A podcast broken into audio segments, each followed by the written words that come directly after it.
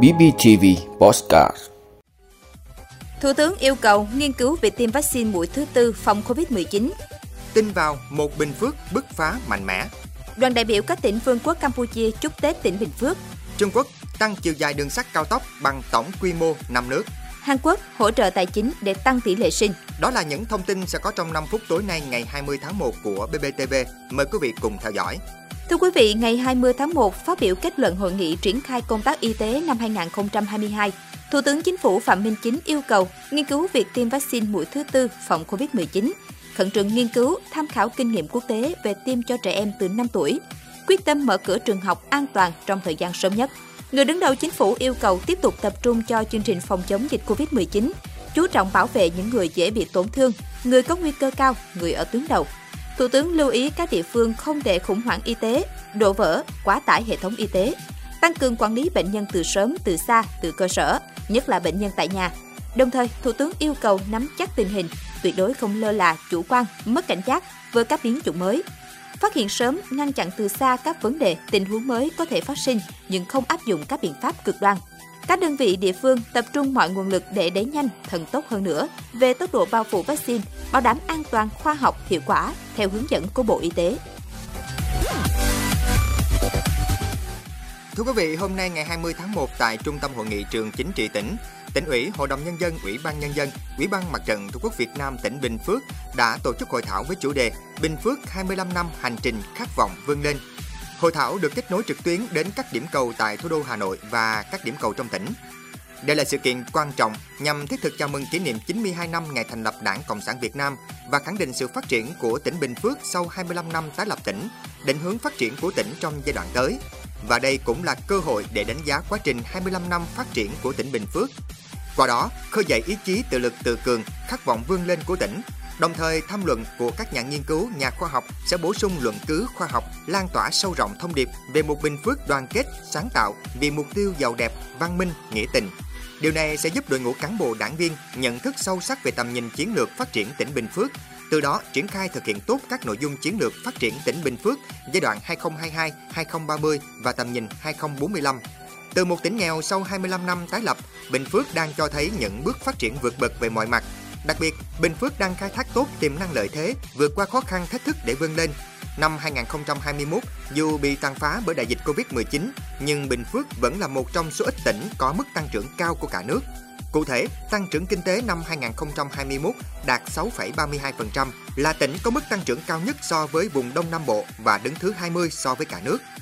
Tự hào với những thành tựu phát triển trong 25 năm qua của Bình Phước, theo nguyên Ủy viên Bộ Chính trị, nguyên Chủ tịch nước Nguyễn Minh Triết, thành tựu đó là tiền đề quan trọng tạo đà cho Bình Phước bứt phá mạnh mẽ trong tương lai.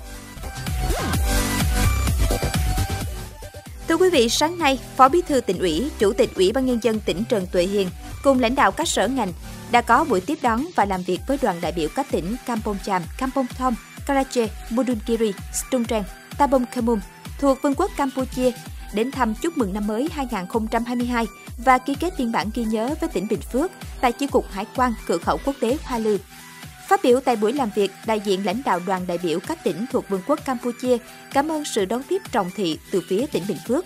Đoàn gửi lời chúc mừng năm mới và chúc mừng những thành công của tỉnh Bình Phước, đồng thời đánh giá cao những định hướng của lãnh đạo tỉnh Bình Phước trong quan hệ hợp tác phát triển với các tỉnh giáp biên trong thời gian tới. Cũng trong buổi làm việc, tỉnh Bình Phước và bốn tỉnh thuộc Vương quốc Campuchia là Kampong Cham, Rache, Mudunkiri, Stung Treng đã thực hiện ký kết biên bản ghi nhớ hợp tác toàn diện, góp phần triển khai có hiệu quả mối quan hệ hợp tác trên tất cả các lĩnh vực, xứng đáng với tiềm năng và lợi thế về đường biên giới giữa các bên. Từ đó, góp phần thúc đẩy sự phát triển kinh tế xã hội của tỉnh Bình Phước và các tỉnh thuộc Vương quốc Campuchia.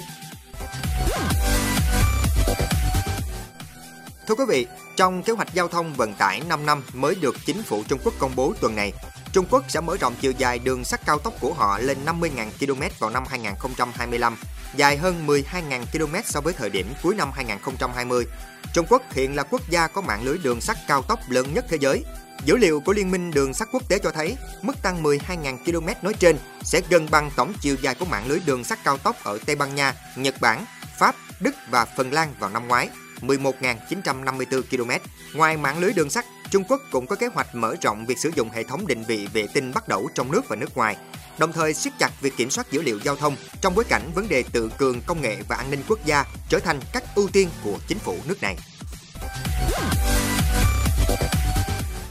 Thưa quý vị, thủ đô Seoul của Hàn Quốc hôm qua đã công bố chính sách trợ cấp và hỗ trợ mở rộng cho trẻ em và các gia đình có con nhỏ nhằm khuyến khích tăng tỷ lệ sinh. Theo chính sách mới, mỗi trẻ chào đời tại thủ đô Seoul từ ngày 1 tháng 1 năm nay trở đi và đã có số căn cước công dân sẽ nhận khoản tiền trợ cấp trị giá 2 triệu won, tức gần 1.700 đô la Mỹ. Khoản trợ cấp này có hiệu lực trong vòng một năm kể từ khi trẻ ra đời. Số tiền trợ cấp sẽ được chuyển vào thẻ nhận hỗ trợ của sản phụ có con nhỏ, bắt đầu từ ngày 1 tháng 4. Chính quyền thủ đô Seoul cũng đồng thời tăng độ tuổi trẻ em được nhận khoản trợ cấp 100.000 won, tức 83,84 đô la Mỹ mỗi tháng, từ mức dưới 7 tuổi lên thành dưới 8 tuổi. Các chính sách trợ cấp và hỗ trợ mở rộng trên được đưa ra trong bối cảnh tỷ lệ sinh thấp, gia hóa dân số của Hàn Quốc đang ở mức có thể đe dọa tới sự tồn vong của hệ thống kinh tế xã hội, theo cảnh báo của Viện Nghiên cứu Phát triển Hàn Quốc. Cảm ơn quý vị đã luôn ủng hộ các chương trình của Đài Phát thanh truyền hình và báo Bình Phước. Nếu có nhu cầu đăng thông tin quảng cáo ra vặt, quý khách hàng vui lòng liên hệ phòng dịch vụ quảng cáo phát hành số điện thoại 02713 887065. BBTV, vì bạn, mỗi ngày.